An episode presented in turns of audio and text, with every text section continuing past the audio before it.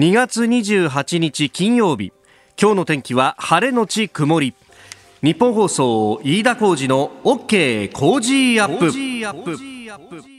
朝6時を過ぎました。おはようございます。日本放送アナウンサーの飯田浩二です。おはようございます。日本放送アナウンサーの新業一華です。日本放送飯田浩二の OK 工事アップ。この後8時まで生放送です。いやひっくり返りましたね。びっくりしましたね。いやあの、昨日の夕方ニュースの続報が入って、もう今日ね、えー、朝ぼらけでもそうでしたし、新聞の一面もこれで持ちきりというところですけれども、えー、全小中高校特別支援学校に、えー、休校要請と、もうあの、来週頭からな、冬休みに入る、入れとい。うようなことが出て、春休みですかね。春休み、ごめんなさいね、うん、春休みに入るとあいうようなね、えー、ことが出て、いやこれはさすがにですね、ええー、私がの子供を通わせてる保育園も、もう、えらいことになりましたねっていう。そうそうそう。あの、先生たちもそうだし、で、あのー、一緒に迎えに、同じタイミングで迎えに行ったお父さんお母さんとも、いや、これどうしたらいいかね、みたいなんですね。まあ、あの、一応保育園に関しては、あの、一斉休校とかにはしないっていうようなね、話が出てて、ええ、で、これあの、やっぱ、あの、園長先生とさ、もうずっと話し込んじゃったんだけど、昨日も。いや、どうなるんですかねって。いや、でもこれ厚生労働省はどうやら、あの、保育園を開けろっていうことだから、多分保育園はやると思うんですけれどもね、なんていう。まあ、ただね、右習いになっちゃうと、これも休むってことになると、いや、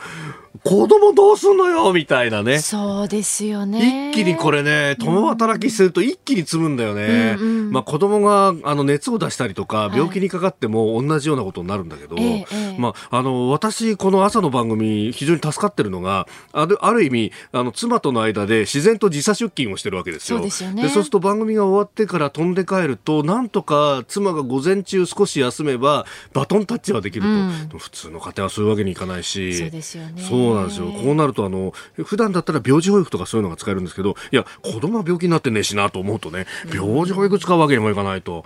いや、本当これ困ってらっしゃる方いっぱいいるなと、メールももうね、あの、怒涛のごとくいただいております。チョココロネさん、板橋区の方、69歳。いやー、総理の発言驚きました。何の前触れもなく、すべての学校、休校って共働きの方はどうすりゃいいんでしょうと。え我が家も、小学生の孫の対応に悩むところです。あ、69歳そうですね。私たち祖父母も働いてるんでどうしたらいいか。そうですよね。そうですよね。大手のようにテレワークが可能なわけじゃないし本当どうなるんでしょう。新学期まで1か月以上もの長い期間どうしましょうというふうにいただいております、ね、小学生の孫さんだとねまだ年齢そんなにね上じゃなかったら一人でお留守番というのもちょっと心配だったりしますよね。いやそうそうそうそうね。いやうちもあのおじいちゃんから電話かかってきて どうするんだと。いやどうもこうもないしとりあえずは保育園はやるみみたいだからなんとか様子を見てみたいな話をしたんですけれどもね、それからあのお仕事されてる方もですね、いいもんさん、えー、メールでいただきました。給食用の食材の納品をしている業者です。はい、会社がテレワークになって社、社食、社員食堂がなくなり、今度は学校給食もですか、かなり厳しい状態に陥っています。せめて消費税減税だけでもしてほしいです。というようなメールもいただいております。まあ、これ、お仕事にもね、いろいろ、だから自分は子供持ってないけどねっていう方も影響は出たりとかね、はい、えー、もちろんお子さん抱えてってことは、いや、どうしたらいいんだろうねと、えー、いうことだと思うんですけれども、なんとかね、えー、知恵を出し合って、あの、お宅どうなってますか？うちはもう本当、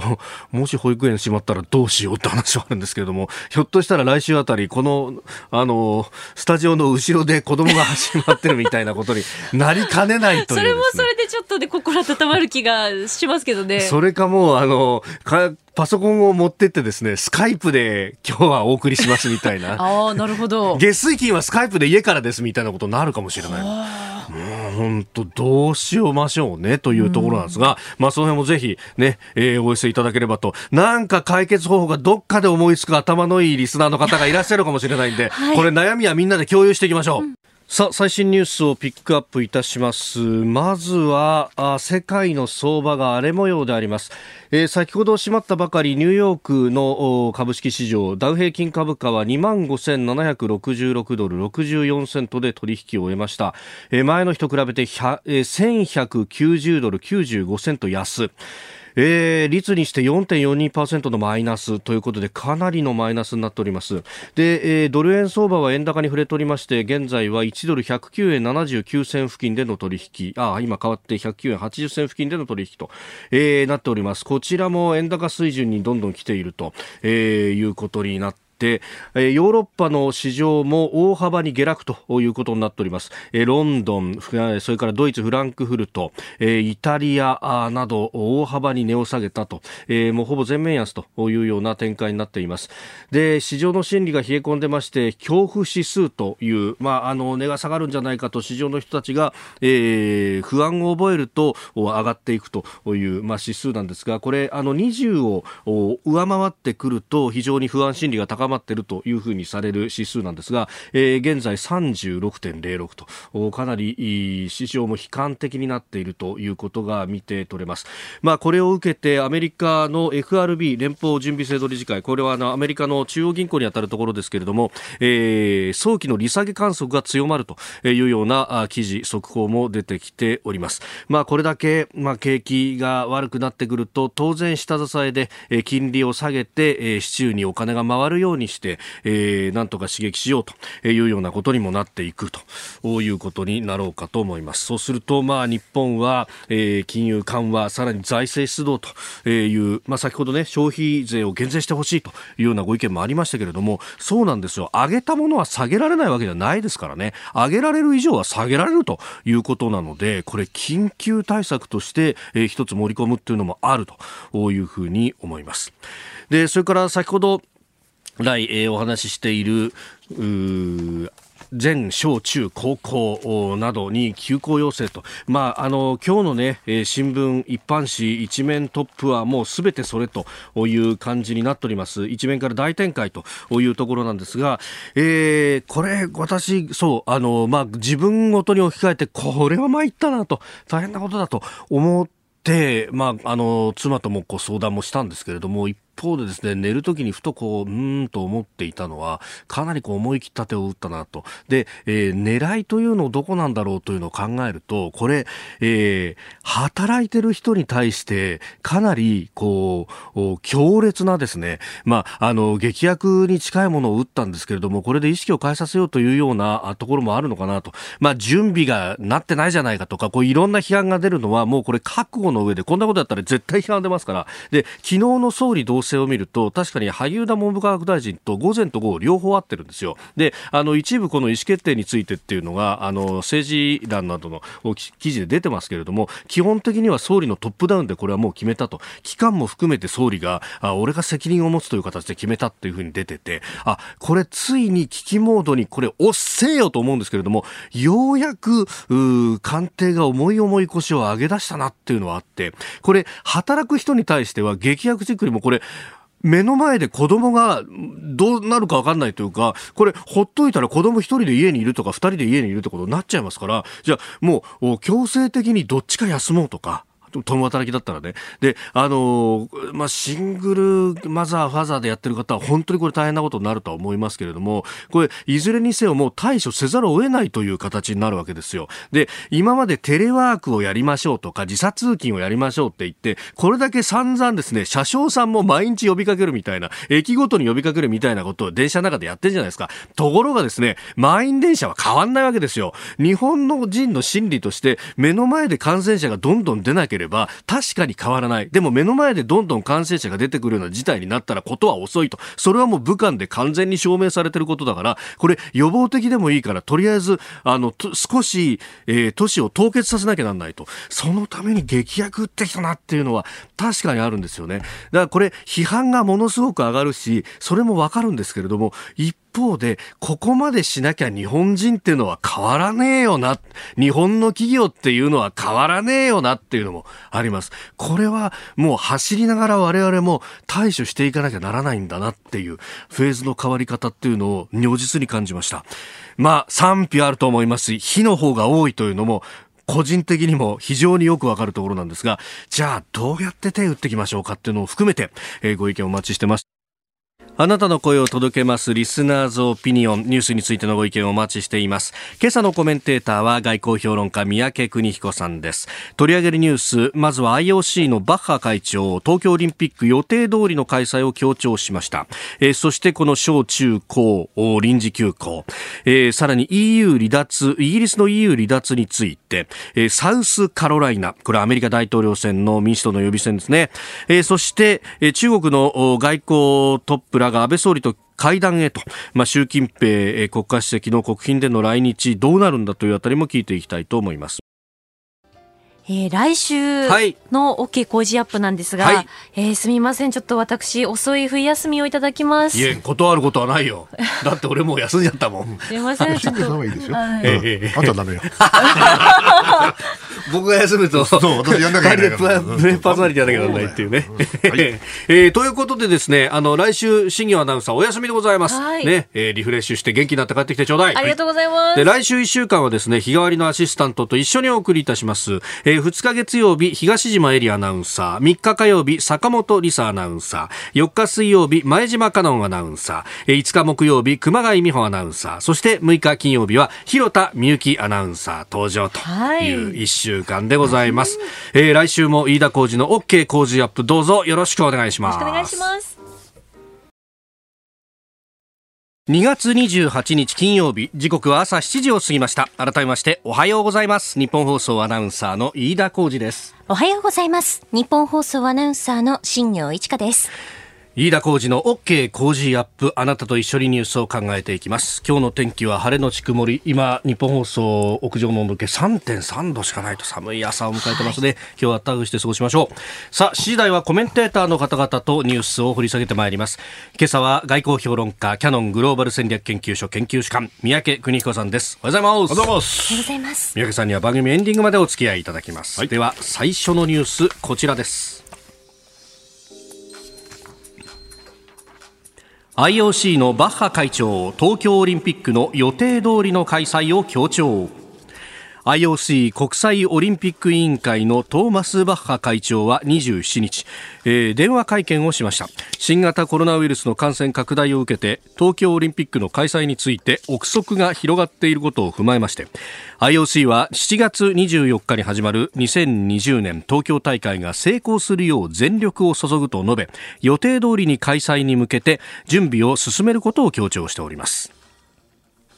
まあ、いろんな憶測が飛んでますけれども、憶測の日には油を注がないというふうに話したそう。です。要するにあの、お名前忘れましたけど、カナダのおじさんがね、ああパウンドさんという。不用意な発言をし、はい、それをまた不正確に報道したんだと思います。もちろん彼もプロですから、はい、あのいろんなあ慎重に話したんだと思いますよ。だけど、大体あのそういう時の報道っていうのは、いいとこだけ取るから、はい、ね、一番センセーショナルなやつをバンと出すわけだ。そうすると、これ、このおじさん、きっと困っちゃってですね、はい、やばいと、これはちょっと修正しなあかんと、軌道修正して、もう一回会うわけですよね。はい、だけど、やっぱり効果がないわけですよ。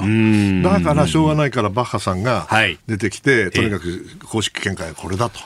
いうふうに言わざるを得なかったんじゃないかなと推測しますよね。まあ、あの情報管理としては非常に下手。IOC 下手ですね。うん、だけどまあ、それはあの、あの、取材する方が悪いと言ってるんじゃないでしょ？取材する方は当然、当然決まってんですよ。まあ今一番の関心事だということですね。一番ね、長老かどっか知らないけど、はい、なんかそうらしいですね。何思い上がったか知らないけど、ペラペラペラペラ喋ったわけだ。はい。普通は黙るんですよ、そういう時は。ああ、それをやるのはいかがなものかなと私は思いますけどね。うん。まあその辺の、こう、情報の出し方、うん、まあ日本がこうどう見られてるかっていうところも含めて、やっぱこういうのが一人歩きしてしまうってね。れは当然なんですよね、こういう状況ではね。えー、だけども、うん、それだけじゃあ、あの、委員やってて、何やってんのって言いたくなるね。うん。まあ、大規模なね、スポーツイベントもいろいろ中止なども決まってますよね、うん、これ。ね、うん、日本全国でしょうね。でもね、僕ね、はい、ちょっとあの気になることがあって、このアメリカのなんかいろんなもの読んでると、はい、あの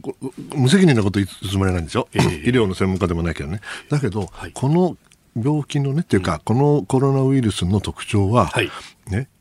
その致死性が低いことだと。うん、低いから症状が出ない、はい、ね、症状が出ないからわからない、うん、ね、だからどんどん感染する、はい。ね、だから実勢は非常に低いんだけども、えー、止まらないんだと、そして他の人が言うには、もうこれ、要するにアメリカ中に来るんだと。はあ、もうすでに、うん、来るんだと。で、それを前提にしても彼らは動き始めてるんだと思いますけれども、はい、ですから、これはあの、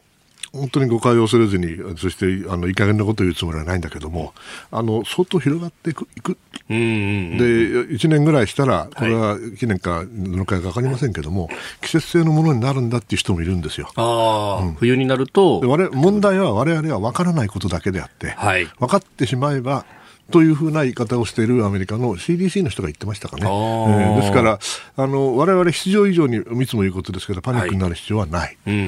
と思います。まあ、専門家に言わせるとそうですよね、うん、8割方は軽症で、あるいは症状が出ない人もいると、まあ、だからこそ歩き回っちゃうから、そこで感染は広まるけれども。飯田さんとか新庄さん関係ないわけ、私みたいに65を過ぎるとですね、危ないのよ。私を私を？やってください。私私はいいですけども、もっと重篤な方で彼らの命を守ることが第一に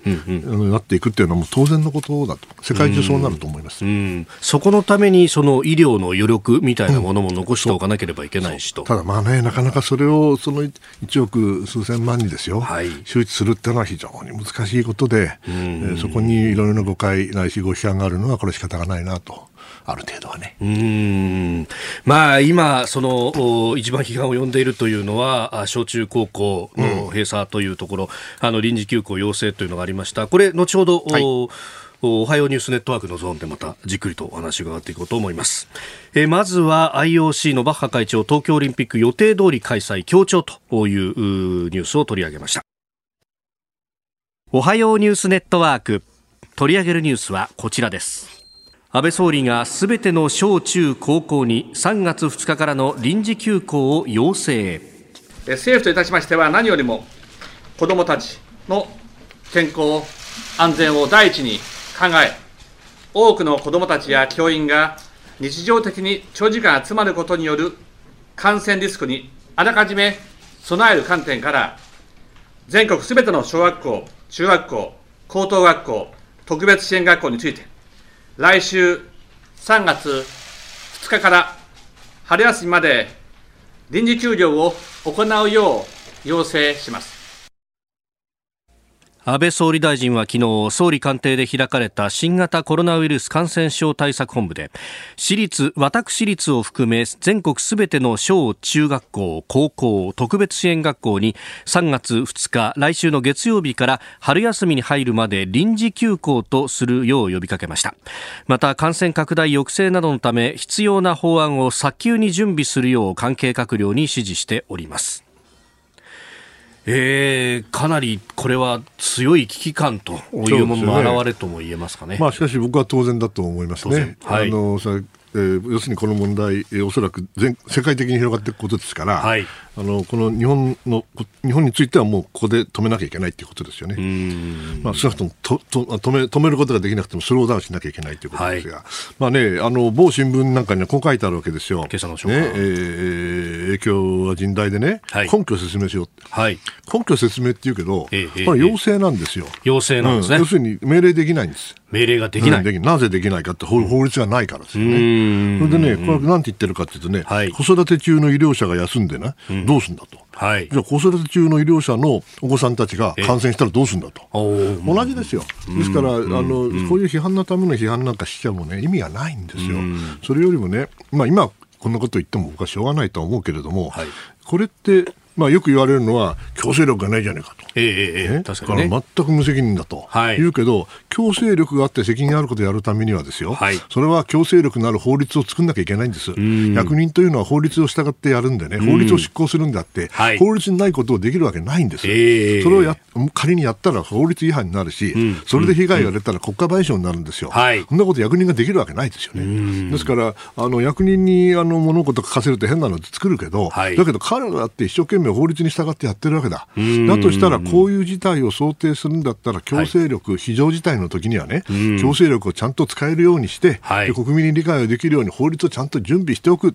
これが、本来あるべき姿でどこの国だってやってることですよ。日本だけですよ、戦後でやってないのは。ね、まあ、この新聞もそうかもしれないけども、はい、こういうことにみんな反対してきた人たちもいるわけだ。まあ、結局、その緊急事態の法制っていうのは、あの自分の権利の制限を伴うわけだから。基本的人権の制限が入ってきます。まあ、緊急事態ですからね。緊急事態ですからね。ただ、それをやると、こう、リベラルな特に新聞とかメディアは大反対を今までしてきた。個人の人権と、それから公共の利益というか、はい、国益と呼んでもいいでしょうけど、うん、そのバランスを私はいつも言ってるんですが、はい、ちょっとあの日本は取ってこなかった。そうすると、何も起きないときはそれでいいんですよ。はい、だけど、起きたときには、対応できない。だから、学校をどうするかっていうのも根拠法がない。はい、だから要請せざるを得ない。要請したら何何の根拠？根拠なんかそれはなかなか言ってる暇はないでしょう。それよりも、あの、一番リスクの大きい、不特定多数、もしくは狭いところで多くの人が集まる。ね、その時に子どもたちをどうやって守るかって考えたら、これがもう苦肉の策ですよ。ね、だけど、これ法律があれば、はい、もっと早い段階でちゃんと説明ができて、しかもそれが実施されてたかもしれない。あ段階を踏んで、ここまでいくかもしれませんよこの法律ありますよねと、この法律に従ってやることを検討しますと、実際に検討した結果、やっぱり必要でしたと、はい、ですから法律に従ってやるんです、こう言えば、説明になるじゃないですか。僕はそういう意味では、なんていうかな、重要なこと、国にとって重要なこと、それからコミュニティにとって重要なことについて、はい、今まで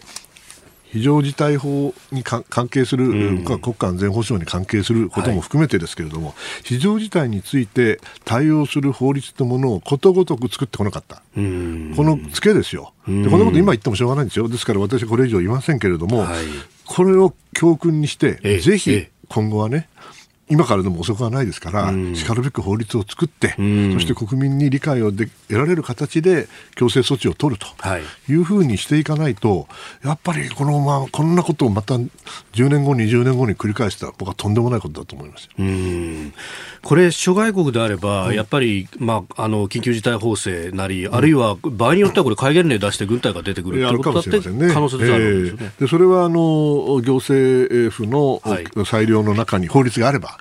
できる。で大体あるんですよ、みんな。どうなんですか、そういうのっていうのは法律であるのか、うん、あるいは憲法に囲まれてるっていう国もまあ、あの普通は常識ですからね、まあ、普通の国はね。国を守るという意味では。だから日本はその意味では、うん、あ1945年以来、常識がちょっと変わってきましたから、それは仕方がないにしてもですね、はい、元に戻すことは僕は可能だと思うんです、いい意味でね。それからね、もう一つ気になるのはね、はい、あのじゃああの、強制力で全部やれって言うけども、えー、これね、はい、アメリカだって別にあの CDC でしたっけ、あの機関がね、疾病対策センター。疾病対策センターが全部やれってやってるわけじゃないんですよ。基本的には医療の問題っていうのは当然ですけれども、はい、各州、各地方でやるの。はいだって状況がまるで違うのに、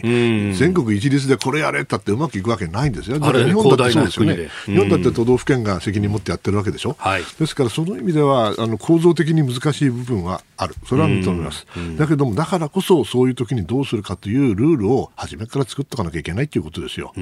それがね残念ながら、はいあまあ、今からでも遅くはない、あの法律を整備せよとおっしゃってるわけですから、えー、どんどん作って、ね、うん、で国会でどんどん急いで、ね、国会が閉鎖される前に作っちゃわなきゃいけないんですよ。そうですよね、うん、国会議員に感染者が出た場合はっていう想定やってましたけど、うん、そうそこにいた、議場にいた人たち、みんな濃厚接触者になっちゃうと、うん、そうしたらどうするんですかと、うん、なこと考えたことないんです。か、そうですかと、じゃあ同じでしょと、今の話と。確かにうん、国権の最高機関が、じゃあ、あの、業務継続計画がないっていうのとほぼ等しい。うん、お笑いですよね、それは。確かにそうですね。うん、ずっとぬるま湯に使ってきた。じゃあ、徴兵措置でやるんかいと。ああ、確かに。ね、じゃあ法律法律作れないどうすんだと。うんうんうんう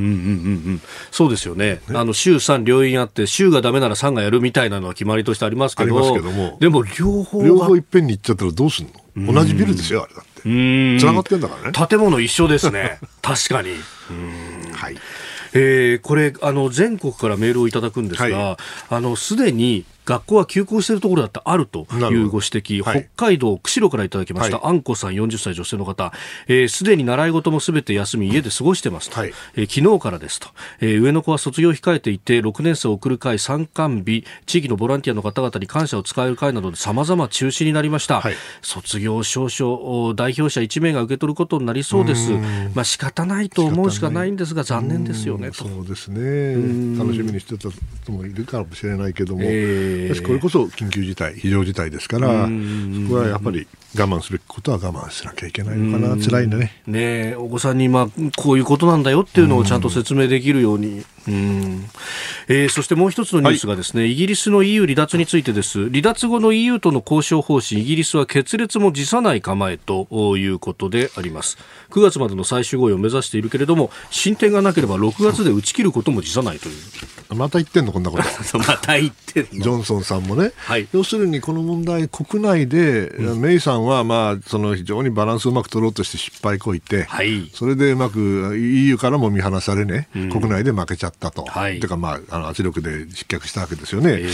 ー、で、まあ、ジョンソンさんはそれに代わって、はい、まあ、勇ましいことを言う、うん、勇ましいことを言うと、それなりに国内は一致団結するかもしれないけど、はい、だから相手はね、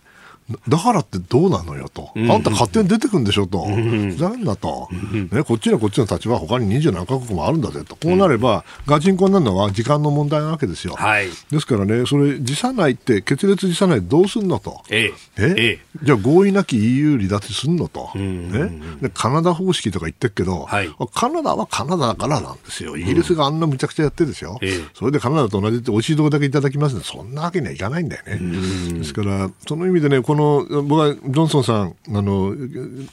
少なくともメイさんよりは政治家としては上だとは思うけども、はい、これ、簡単にあのガチンコでやって、えー、で国内では拍手喝采かもしれないけど、うん、本当にこれがイギリスの国益なんかいなと、ということを時々思うことがあるんですよね。そうすると、徐々に徐々に徐々にですけども、いつも言うことですが、イギリスの黄昏というか、ね、大英帝国の黄昏なんだなと、こうなっちゃいかんなと、ね、いうふうにつくづく思うわけです。これ、日本もイギリスの間でもう一回貿易交渉しなきゃいけないんですよね。そうなりますね。ねええまあ、だけど、それはそんなに難しくはないでしょうね。だ EU は近いから、うん、それでアイルランドの問題もあるし、はい、北北アイルランドの問題もあるし、えー、ああ、大変だと思いますよ。まあ、ほとんどのその貿易の大部分は EU との間で占めてるわけですよね。そうそうそう。それでね、日本も 英語しゃべるからイギリスに進出したわけだけど、はい、まあ、英語しゃべるだけじゃもうね、ヨーロッパ人も、大陸のヨーロッパ人も英語ちゃんとしゃべりますから、うん、いろんな意味でイギリスの時代が少しずつ変わりつつある。まだ終わったとは私は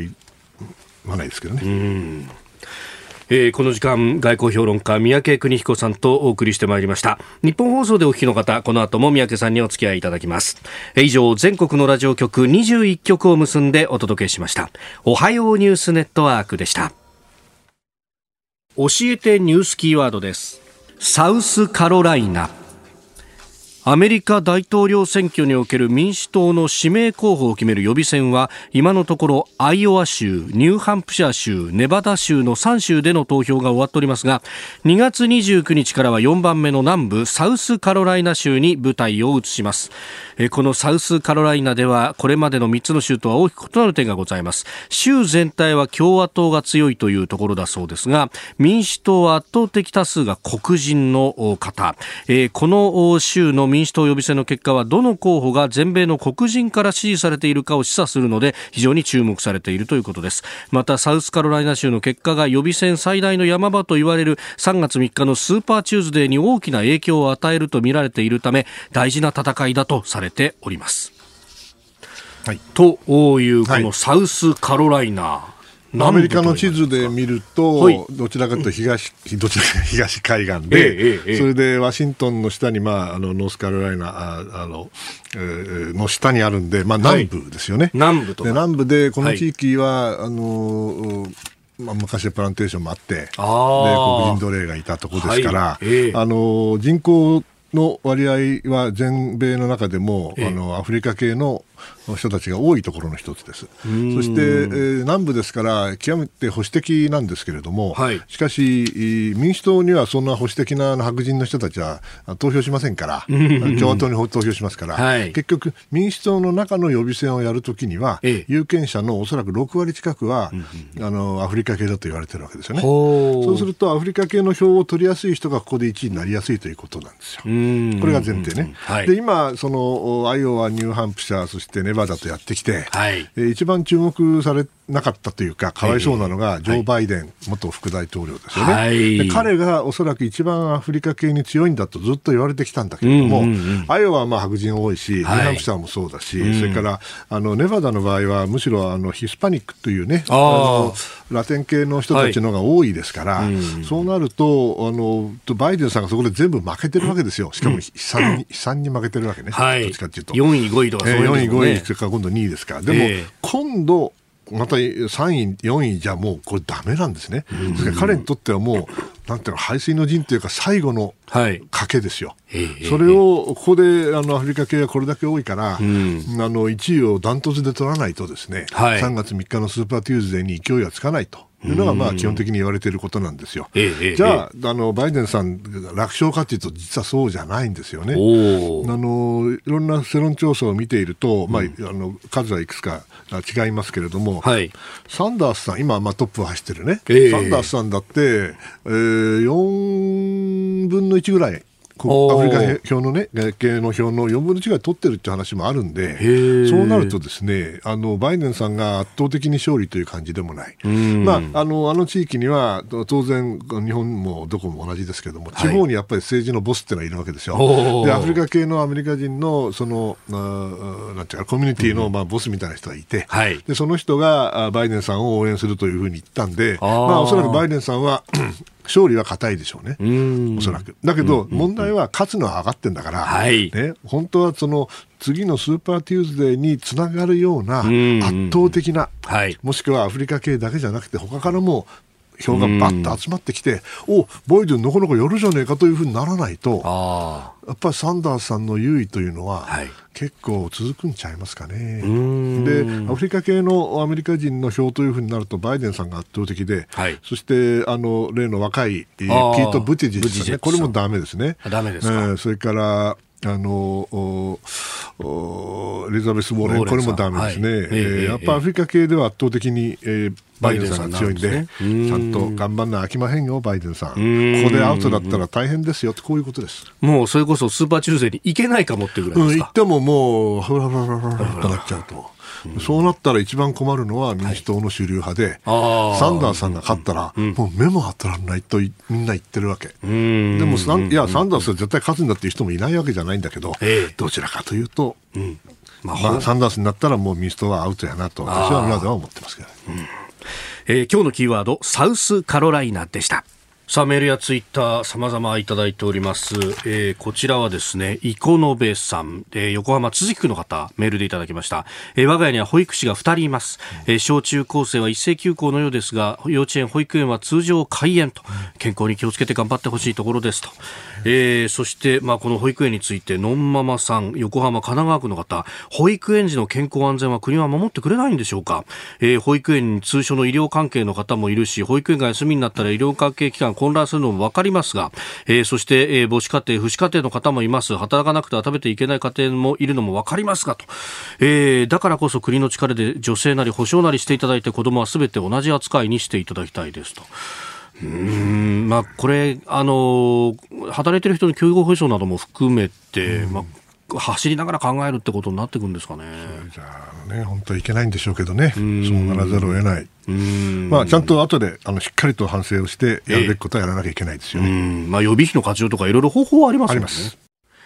さあ、続いては、ここだけニューススクープアップです。この時間、最後のニュースを、あスクープ中国の外交官が安倍総理らと会談へ焦点は習近平氏の訪日か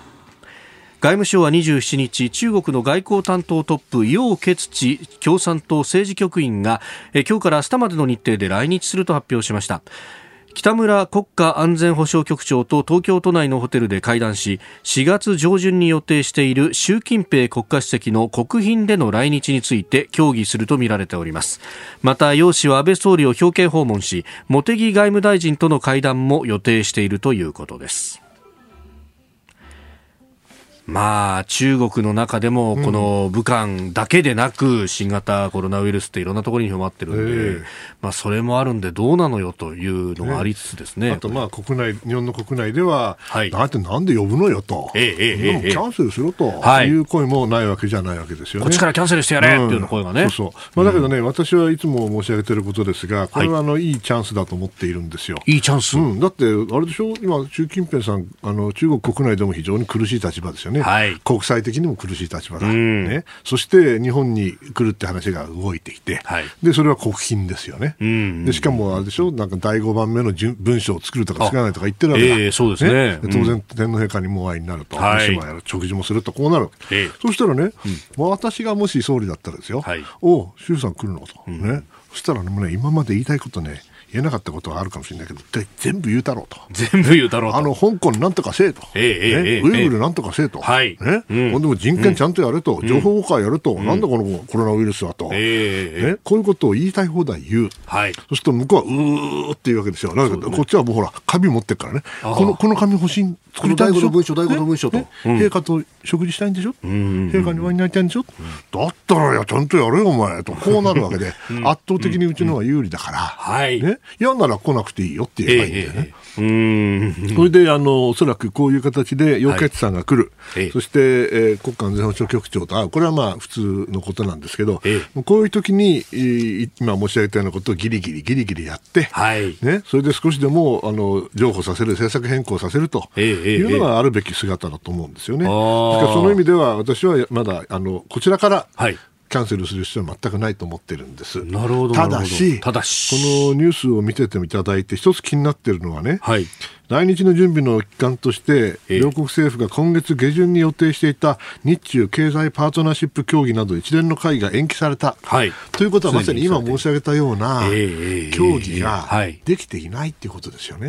で協議ができないっていうことはね、はい、文言がつまらないっていうことなんですよ。そうすると、はい、あの今すぐにキャンセルだとか中止だとか延期だとかいう話にはならないかもしれないけども、うんうんうん、じゃあどうすんのと。はい、これ本当にあのパートナーシップ協議ができないと文言が詰められないから、はい、まあ、それはドドタバタであの詰めることは不可能ではないけどそうすると不可能もの中身のないものになっちゃうから、ええ。はい、中身なくてっていいんだけど別に、だからそういうことを考えると、はい、うんなかなかちょっと事務的なレベルの、はい積み上げというか、それがなかなか難しくなるかもしれないなと思いました。あこれ、どうなんですか、中国っていう国は、うん、その中身がスカスカの状態でも、うん、あの来るとなったら来るのか、それとも中身詰まってなければ、やっぱり延期にするか、まあ、それは習近平さんに聞いてほしいんですが、えー、私が彼だったら、ねはい、とにかく自分の政治的な立場、もしくはリーダーとしての権威、はい、もしくはメンツ、中国の、えー、これが犯されないんであれば、それはあの期待でしょうね。うんそしてそれがな来ることによって何らかのおおメリットがあればね、はい、だけどメリットを感じなくなってくる可能性はありますよね、なんでこんなところにのこのこ行ってね、これでこんなスカみたいなのやってきて、もうなん中国でまだ人死んでんだぞ、何やってんの、お前はとこう、まあ、中国ではそんなことは起きないけれどもね、えー、そんなこと書いたらすぐに削除されちゃうんだけども、はい、しかしみんな内心を持ってるかもしれないから、その意味では、まあ、来るも地獄、来ないも地獄でしょうね、彼にとってはね。じゃあ日本としてはもうガンガンそういうのを突きつけて、尖閣にもお前来んじゃねえぞと。そうそう、お手並み拝見ですよ。もっともね、尖閣じゃあ分かりましたって、ごめんなさい、私尖閣には行きませんので言うわけはない言うわけない言うわけはないけどね。ああ。それはそう。だけど、こっちだって言いたいこと言わなきゃ。ええええええ。ふざけんなよと。これ、あの、つま、そうやって文言も詰まってこなくって、メリットを感じなくなったら、うん、向こうから自然と降りますか？ここが難しいところで、ええ、彼が、あの、辞めるって言ったら、これ、あの、なんていうの、自分であれだけ宣伝しといて、メンツ丸つぶれじゃないですか。はい、だから、日本側に断ってほしいわけよ。当然ね。うんうんうん、ね。だけど、こっちは別に断る必要ないんだからね。おね。だから、もしかしたら、今回、あの、協議して、どっちが先に言い出す？あなるほど、うん、どうする？同時に言う？とか、そういう話になっていないことを祈ってますけどね。なるほど。ただ、いろんな、あの、すべての可能性を考えなきゃいけない時期ですから、そういうことも含めて、あの、率直な意見交換をした方がいいと思いますよ。ああ。いや、でもこれ聞いて面白いなと思うのは、うん、やっぱ、あの、国民の感情というか、としては、その、おこっちから断ってやるよっていう方が、なんとなくスカッとするけれども。うん、気持ちいいんだけどね。ええー、でも、そうじゃないんですね。こっちは優位にあるわけですから、はい、もう粘るに粘って言いたいだけ言って、それでちゃんと、お譲歩させるというのが本来やるべき外交だと思います。うんえ今日のスクープアップ中国の外交トップ楊潔氏訪日と、えー、習近平氏の訪日についてというところを掘り下げてお話しいただきました。このコーナーも含めてポッドキャスト YouTube ラジコタイムフリーで配信していきます。番組ホームページご覧ください。さあ、あなたの声を届けます、リスナーズオピニオン。もう今日は、うん、え小中高校のこのお休み。これについてっていうのがね、もうたくさんいただいております。ありがとうございます。え群馬館林からいただきました会社役員の39歳の高尾さん。初投稿ですと。ありがとうございます。39歳で建設業やってますと。そうですか。僕とほぼ同い年。いやこの責任を感じながらって大変ですよね。安倍総理の学校休校要請の件、2児の父として不安ではありますが、えー、劇薬という表現、その通りとラジオの前で叫んでしまいました。まあ、批判だらけじゃ今の社会の仕組みは成り立たないよなと夜を見な夜のニュースを見ながら考えたところです。えー、これを機に今までの日本社会の仕組みを考え直すきっかけになってくれたらと思います。ピンチはある意味チャンスですからね、と。さすが。うん、その通りですよね。ねえ。ー、それからですね、米印さん、提案ですと。えー、この臨時休校要請ありましたが学校に行けない子どもたち向けの日中の番組を企画し放送してほしいです学校の授業連動とか、えー、今回の件を踏まえた子ども向けの衛生教育さらに子どもリクエストお便りでトークを広げるとかいかがでしょうかとなるほどうん。いい提案ですね。確かにそうですね、うん、そういうことも本当いややっぱ皆さんの方が進んでるな。なんか自分の生活どうしようとか自分の子供みたいなことばっかり考えちゃうんですけど、まあ、確かにこうやって企画の目とかっていっぱいあるわけですよね。子供がラジオに戻ってくるかもしれないよ。そうですね。何やったらいいんだろう。でもでも昔ね、あの、電話相談室とかありましたよね、ありましたよね。確かに、確かに、そう、そういうのをやってみるとかね。うん。手はいろいろあるし、ね、あこっちから宿題出してもいいですよね。これ宿題が間に合わなかったって人、学校も結構あるみたいですね。昨日決定、今日が最終日となると。あとはですね、あの、お子さんが泣いてらっしゃるという方もいらっしゃいました。あの、卒業式ずっと準備してきたのにというね、えこちら、春ママさん、え中3のお嬢さんがいてと。で、中学3年生のお嬢さんは、保育園の卒園式の時が311と重なって式が縮小されたんですよっていう。9年前と考えるとそうかというね。うん、これ、あの、収束したらね、別にあの、卒業した後に。そう。もう一回勉強やればいいんですよ。みんなでもう一回集まり、いろいろなことを考えますね。えたくさんのメール、ツイッターいただきました。どうもありがとうございました。